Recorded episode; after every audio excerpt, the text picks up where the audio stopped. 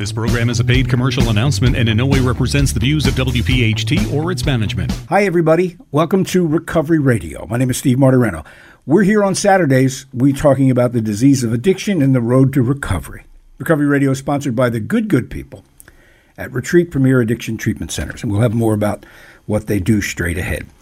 Uh, continuing in a, a, series of programs we've been bringing you during the month of September, uh, which is Re- National Recovery Month, we, we have another um, success story to tell you about because it's very important to remind people that in the face of this awful, awful situation, this scourge of substance abuse, opioid deaths, that lots of people find their way out of this horrible circumstance and wind up living in successful long term sobriety. So, in this month, as I said, set aside to educate people about substance abuse and the treatment that's available, we also pause, as we do all the time, but certainly in September, to celebrate the success stories. And it's in it's in that spirit that we welcome our guest to, to the program today. Mary Semple joins us on Recovery Radio today. Hi, Mary. Thanks for coming by. Hi. Thanks for having me. I got to get you to move right over and straight in front. There okay. you go. There you go. Um, we, we, you are in the field now. You're working uh, the intake department. We're going to get into that straight ahead, but we, we want to find out about your story. You are approaching three years of sobriety now, correct? That is correct. Yeah. So, so tell us about you. Uh, where did you grow up?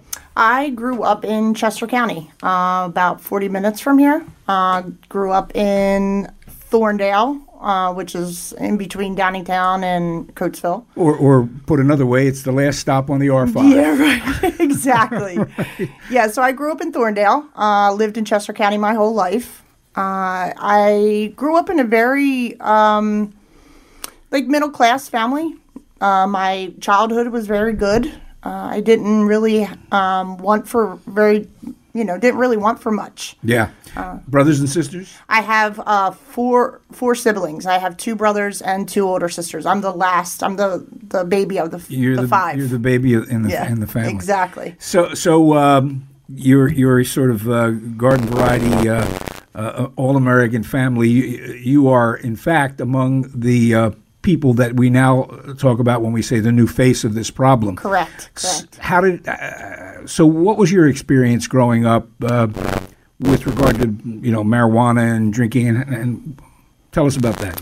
Well, uh, I'll state this first. My dad was an alcoholic, mm-hmm. so it was um, pretty prevalent in our family. Um, I'm an Irish Catholic family, so, so it was everywhere in our family. Um, Alcoholism or alcohol? Correct, alcoholism. Alcoholism. Okay. Yeah, so it it ran pretty rampant with my dad, my grandfathers, um, different people in my family, extended family. Yeah. Um, my brother's an alcoholic, so it ran. You know, the gene was was pretty much planted pretty pretty early yeah. in life. Were any of those people in treatment during the course of their um, uh, alcohol? Problem? No, my brother did go to treatment uh, about 15 years ago. Um, after my first time in treatment, he decided to go to treatment um, because he wasn't really didn't really know much about you know treatment until I kind of went. Well, so it's kind of interesting when we've had people on who've had the kind of uh, significant family history of mm-hmm. substance abuse to ask them what the impact on that was when when they were young.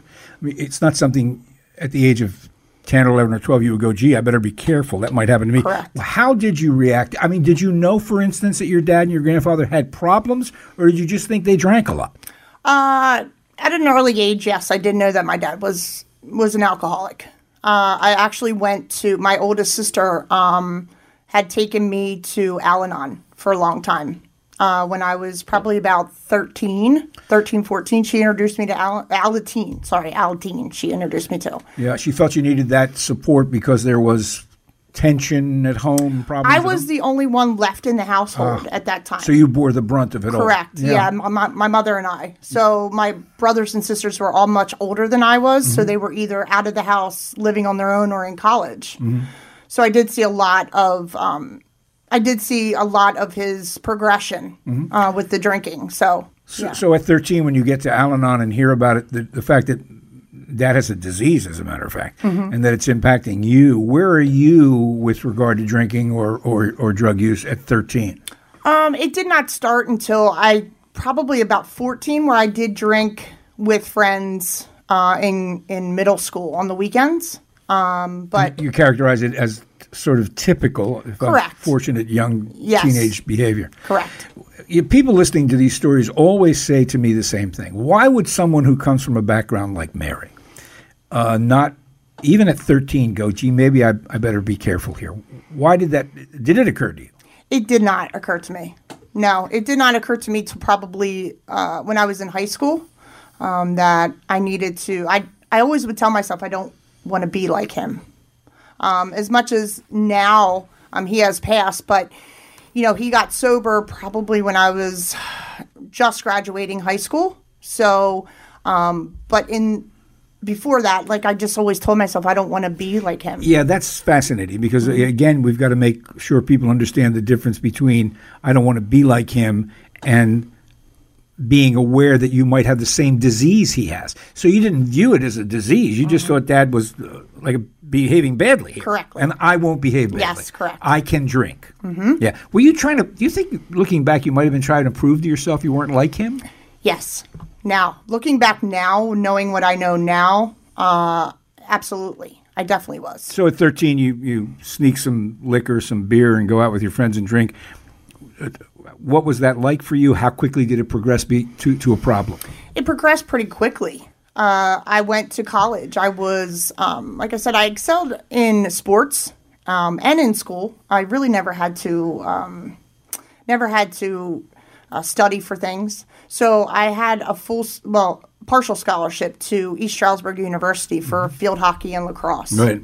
Um, our family was always very, everybody excelled in sports. Um, so I went to East Stroudsburg University and I was introduced pretty quickly because my roommate at that time, um, my freshman year in college, had already been there for a year. Uh, she went to high school with me, so I was, you know, I was kind of introduced to it pretty quick, quickly. I never was able to have my own college experience. I pretty much went with her college experience. Yeah. So uh, I drank a lot my my freshman year. The minute you get to college. Correct. Yeah. Yes. Yeah, a lot of kids major in that, uh, unfor- unfortunately. Uh, so, uh, but I'm going to back up to this, uh, th- this kind of uh, where, where you fit in the social order. Uh, particularly in high school, Mm-hmm. you you weren't in the out group. You weren't the loner. You weren't with the bad crowd. No. You were Yeah, I was in the what you would call, I guess, popular crowd. Right. I p- played a lot of sports. Every single season, I was playing something and uh, excelled pretty quickly. So you not look, you don't look back as many do and go, I, there was a hole in my my life, and emptiness, and I filled it with substance abuse. No, None of that. No, none of that. I can't say that that's what happened. No. Yeah. Well, uh, again, it's interesting to note that if you know you or I had grown up in a situation where there was, let's say, a history of diabetes in the family, you would automatically go, "Well, gee, I could become a diabetic. I better watch my diet and I better do my exercise." Right.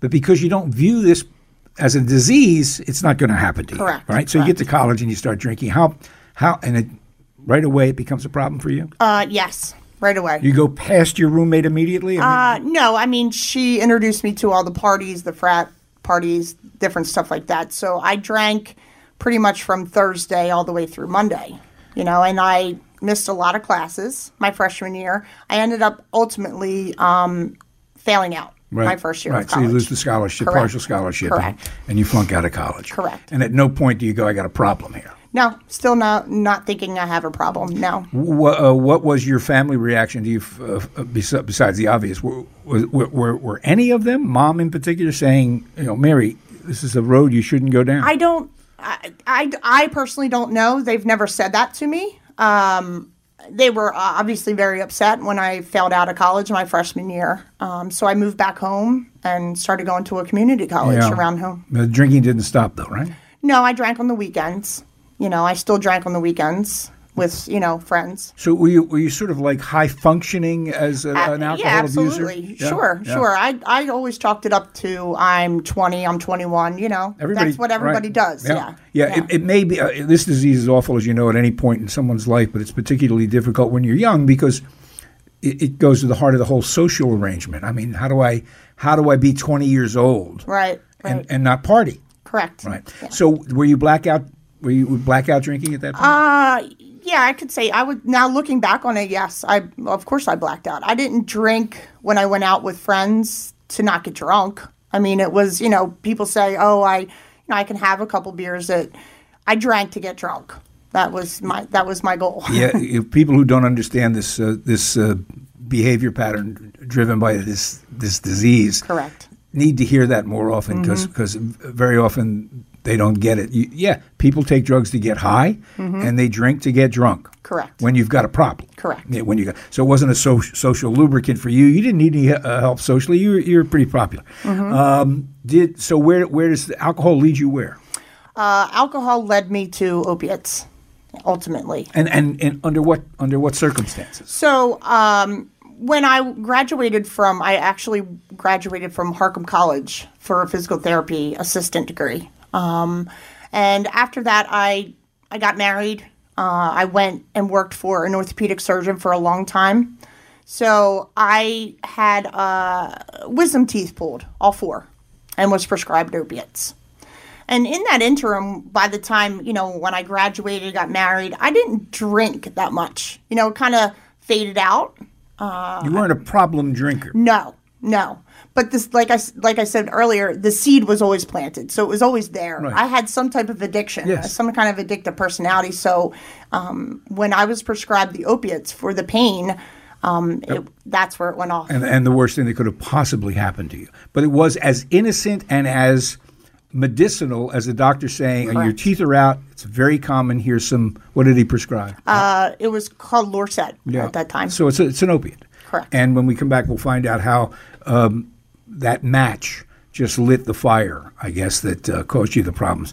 Uh, Mary Semple is our guest. She is uh, sharing with us her uh, story of substance abuse and uh, the road that she took to recovery. Welcome back to Recovery Radio. As I mentioned at the outset of the program, it is National uh, Recovery Month, September, every September, uh, dedicated to educating people about substance abuse and the treatment that's available, and also uh, pointing out and celebrating, in fact, the successful stories. There are millions, believe it or not, millions of successful stories of successful long term sobriety. We are speaking with an example of that today on Recovery Radio. Mary Semple joins us to tell us about her all American upbringing. I mean, uh, she, she, she wasn't, you know, one of the bad kids in school. She was an, a star athlete, uh, popular, uh, but she had a drinking problem, which was a uh, almost a tradition in her family. And as she told us before we took the break here, um, that was more or less manageable uh, until she ran into a prescription dose of opioids. What happened as a result of that? So I was prescribed the uh, opioids because of the surgery, um, and you know, at first, you know, of course, I I took it as prescribed, and then I got dry sockets because of it.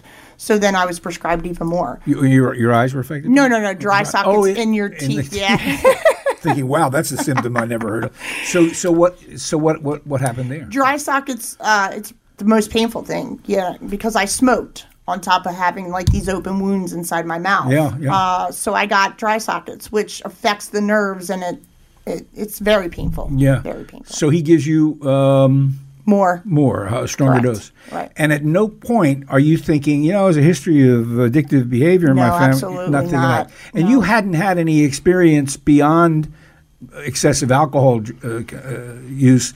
You, you weren't smoking a lot of marijuana. You weren't popping pills. None of that. No, none of that. Yeah. None of that. All right. So, uh, for people who don't understand, do, do the opiates in the in the context you're talking about them here at the beginning are they helping you with the pain? They are. They are. Why would you then go, "Ooh, if they're helping me with the pain, maybe I can get high"? How did that form in your head? Well, honestly, I, I think it was after a certain period of time where I still had some left over.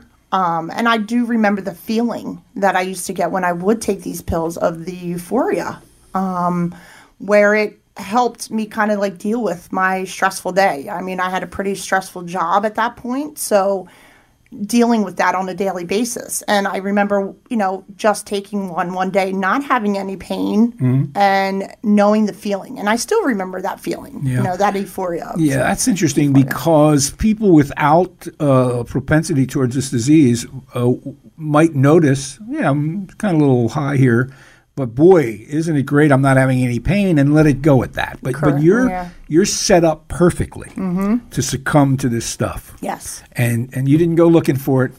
Uh, they prescribed it, so you start abusing it. How did you begin abusing it? Uh, I would just take Too many? too many. And then, it, you know, your tolerance builds up. So I started taking more. um, for the fact of not being sick.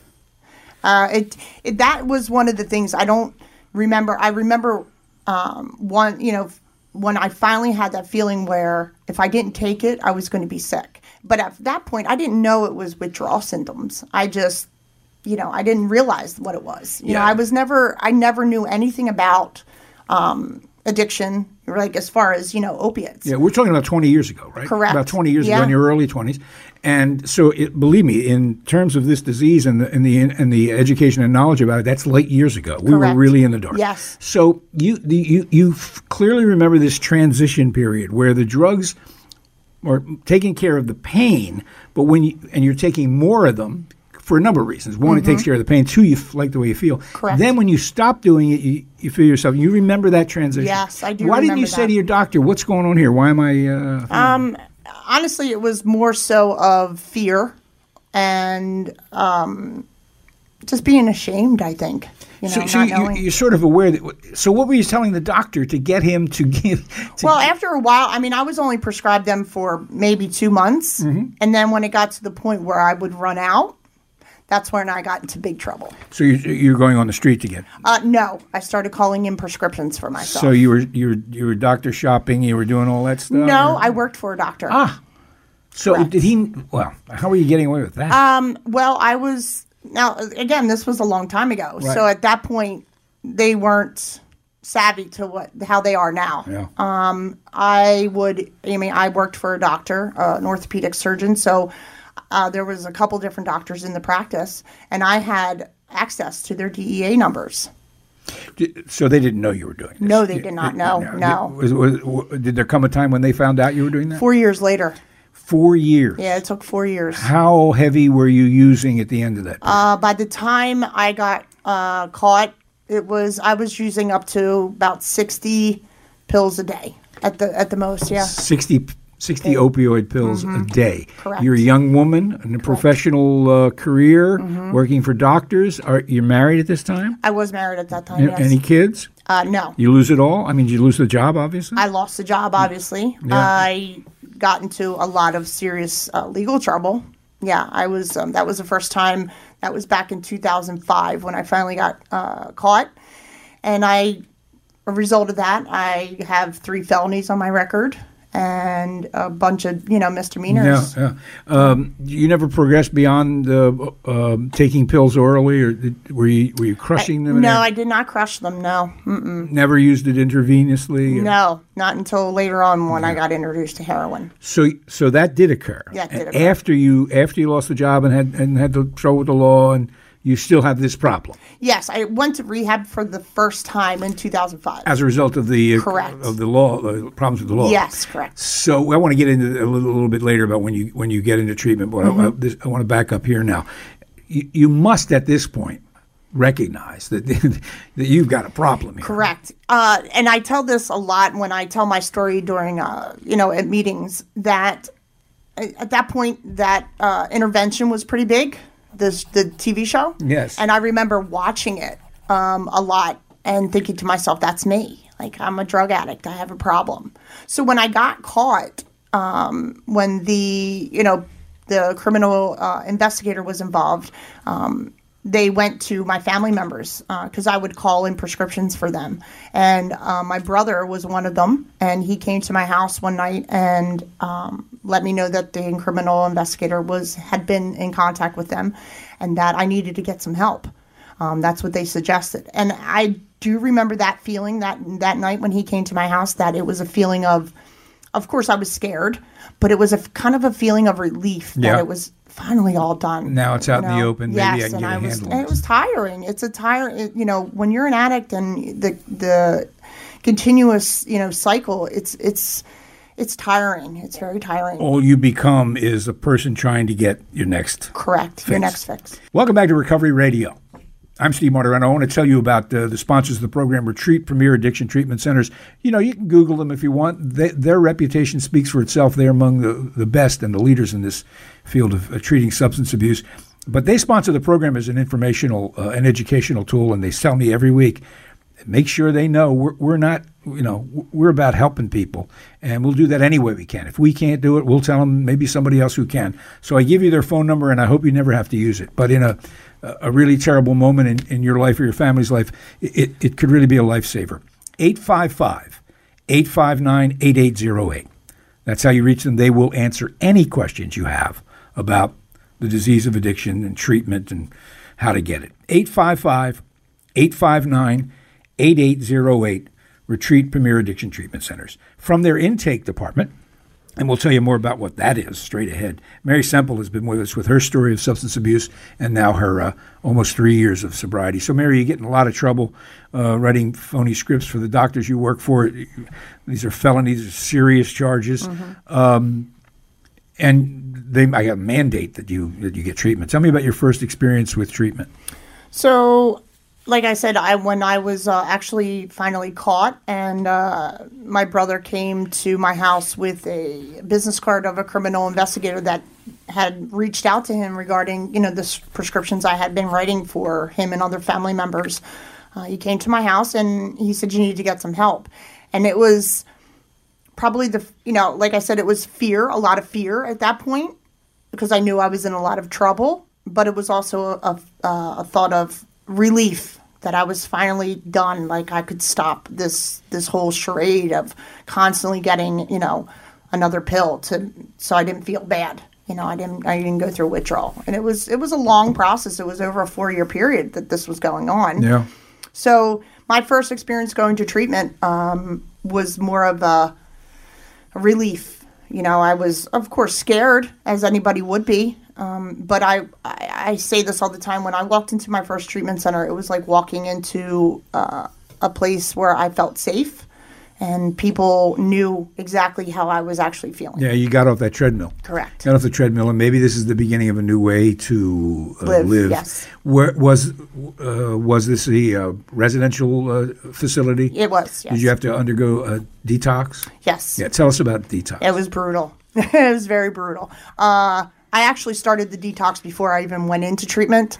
Um, what actually happened is I was detoxing at home because when I was finally told that you know the gig is up and you you have to go to treatment, uh, my family um, took all my pills away from me, and I started the detox process at home. Now they did not, they were not aware of what I was going to go through. Um, you know, they would give me one or two, you know, just to try to help, but honestly, it, you know, at that point you're taking six at seven at, at a time. One or two's nothing. not one or It two's not going to do it. Yeah. So But, um, wow. So they're trying to medically assist you. Mm-hmm. Uh, this is what people are so. This is a while ago. Again, we're talking about. Yeah, so it was over 10 years over ago. Mm-hmm. ten years ago. There wasn't a lot of information families had at their disposal, and certainly they weren't going around asking their neighbors what should we do. no, no. There was nobody to turn to. No, it was it's you know at that time it's none of nobody in my family um, particularly knew anything about rehab. Yeah, you may have had a history of uh, alcohol uh, abuse, but there was no opiate use in No, well, family. it's not even the opiates. I, you know, my dad. We all knew my dad was an alcoholic, but he never went to treatment. Yeah, you know. Yeah, So Mm. yeah. So this dope sick thing uh, baffles a lot of people. Yeah. because they think. I mean, look, I've been sick. I've had the flu. Uh, I've been real sick. I mean, wh- why would that drive you back to something as awful that's ruining your life, Right. like like opioids?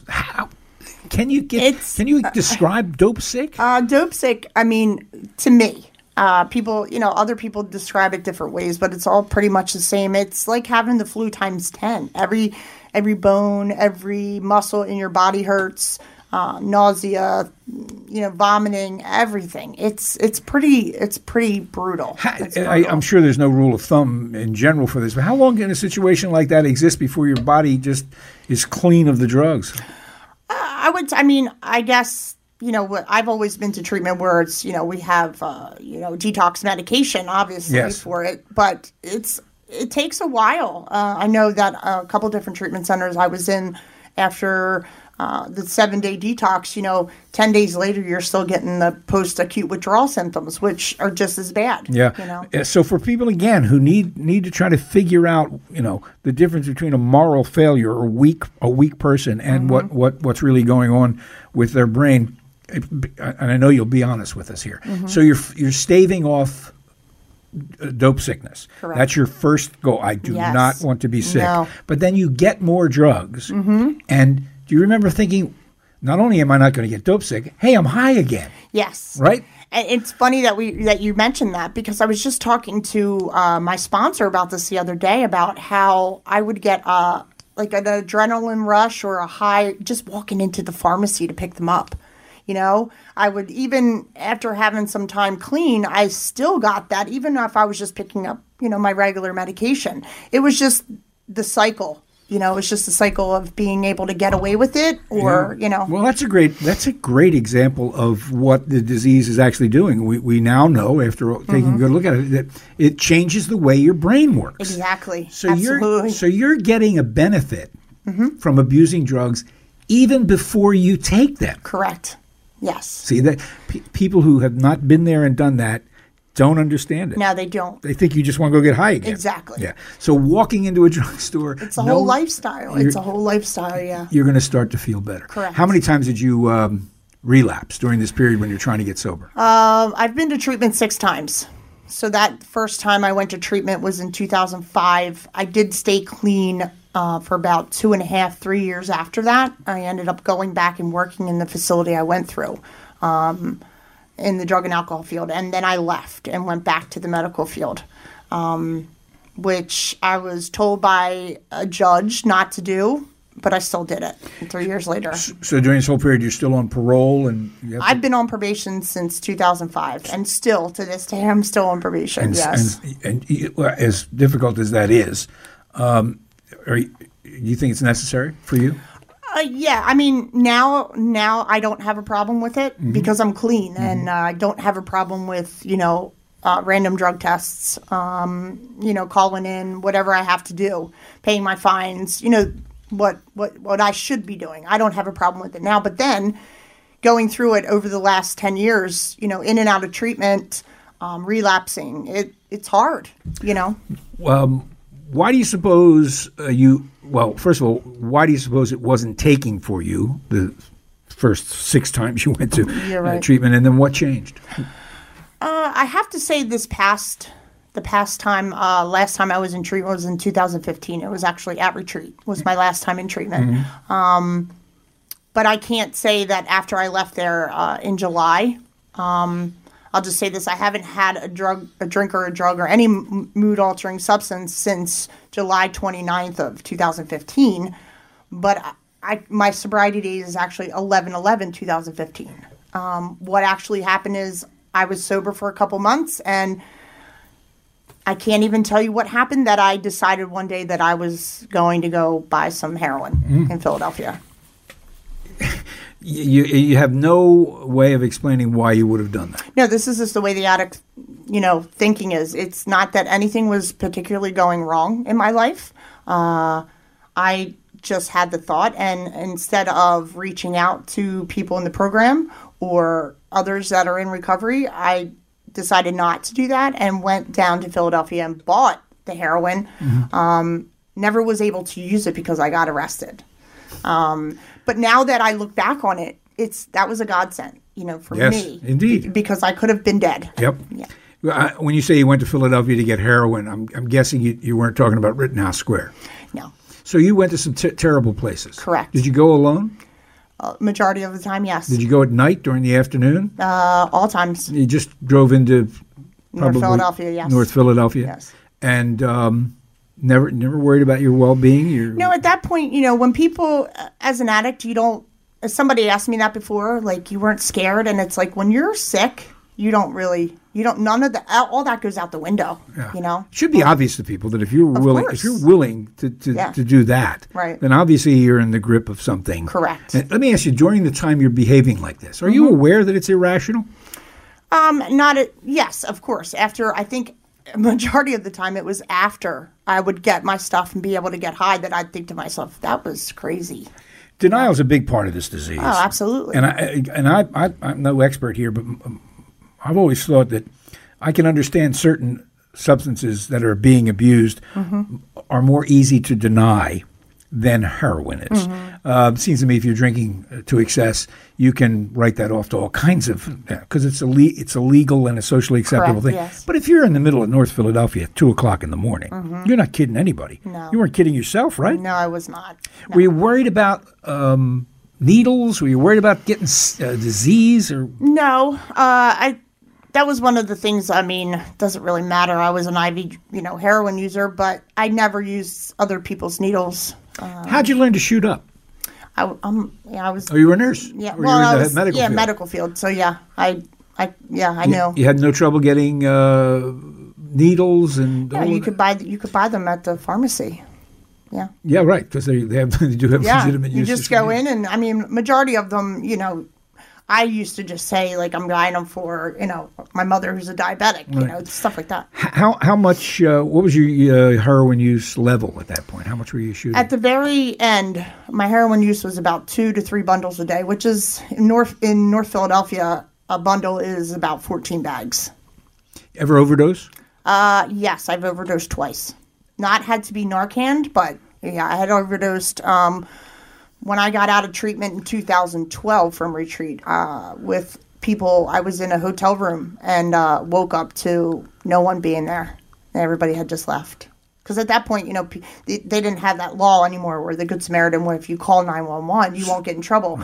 So when you'd overdose in those days, people would just take off. They would just leave. yeah. So you you could have been dead then. I could have. both yes, times. Yes. And was it the second overdose that got your No, attention? I think the last time that I was in treatment, or the last time that I got caught, um, I was obviously I was sent to jail for probably the longest time I've been in jail. Which I've been in jail in and out a couple different times. This time was over eight months, um, and I had to make.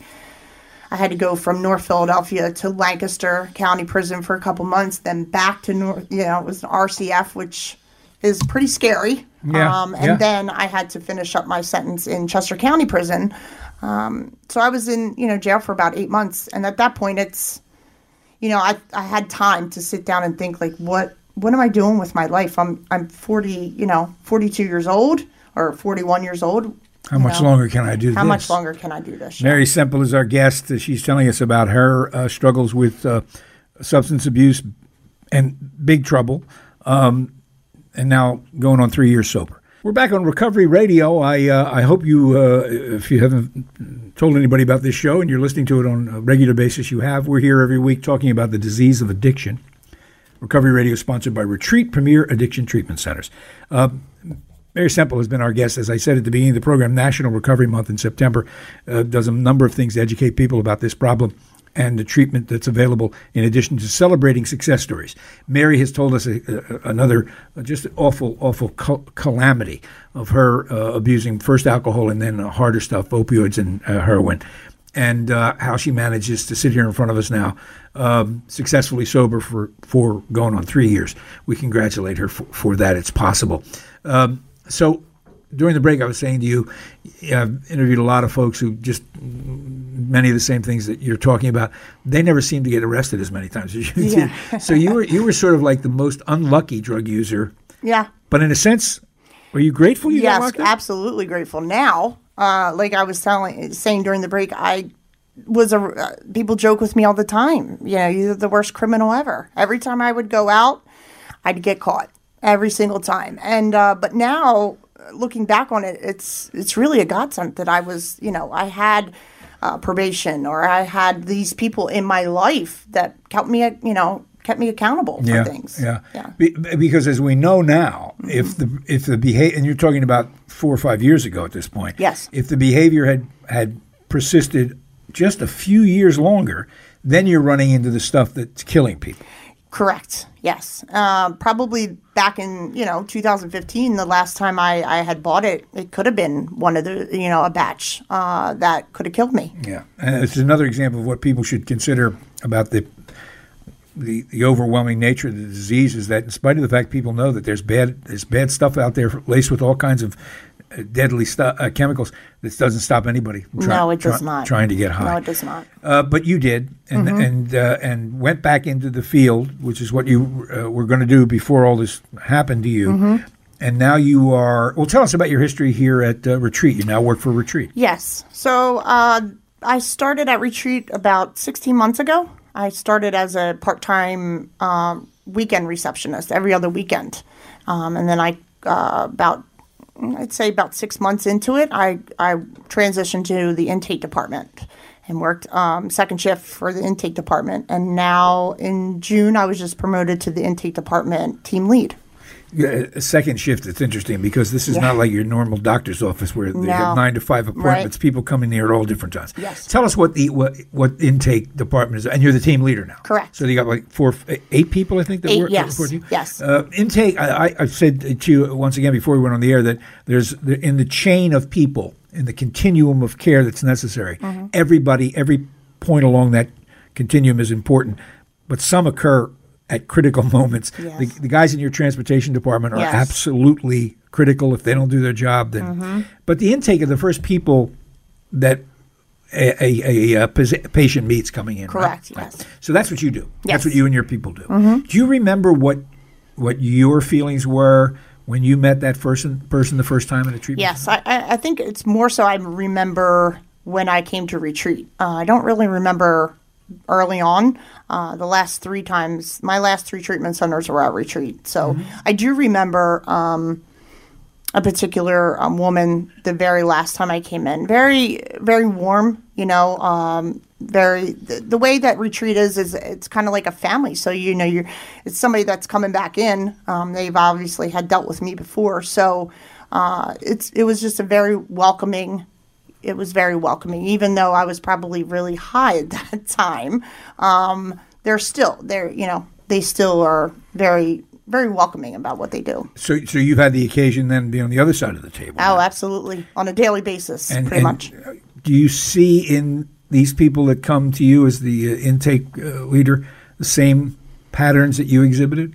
Uh, yeah, absolutely. I mean, there's more so a lot of patients that come in that are um, sometimes don't want to be there. You know, they don't want to be there, so they're difficult. They are difficult. Primarily, you're taking information, right? Med- medical histories and stuff like that. Yeah. yes, yes. But but there's also this other thing going on. I mean, you, have you had people get up and go, "This isn't going to work," and leave, or Yes, try to leave? absolutely, Yeah. What yes. do you What do you do under the circumstances? Um, in that circumstances, what are I mean, obviously we try to uh, talk them down as far as you know, try to degress the situation. You know, trying to to make sure that you know they're, you know, they they kind of think about what they're doing. just first. stay with the process a little Correct, longer. yes, just yes, just a little longer. Let's. Mm-hmm. just talk a little bit about you know what have you been doing and how, you and um, th- because it's not a jail, you, you can't. No, no, no. They're free to leave anytime they want. Yeah.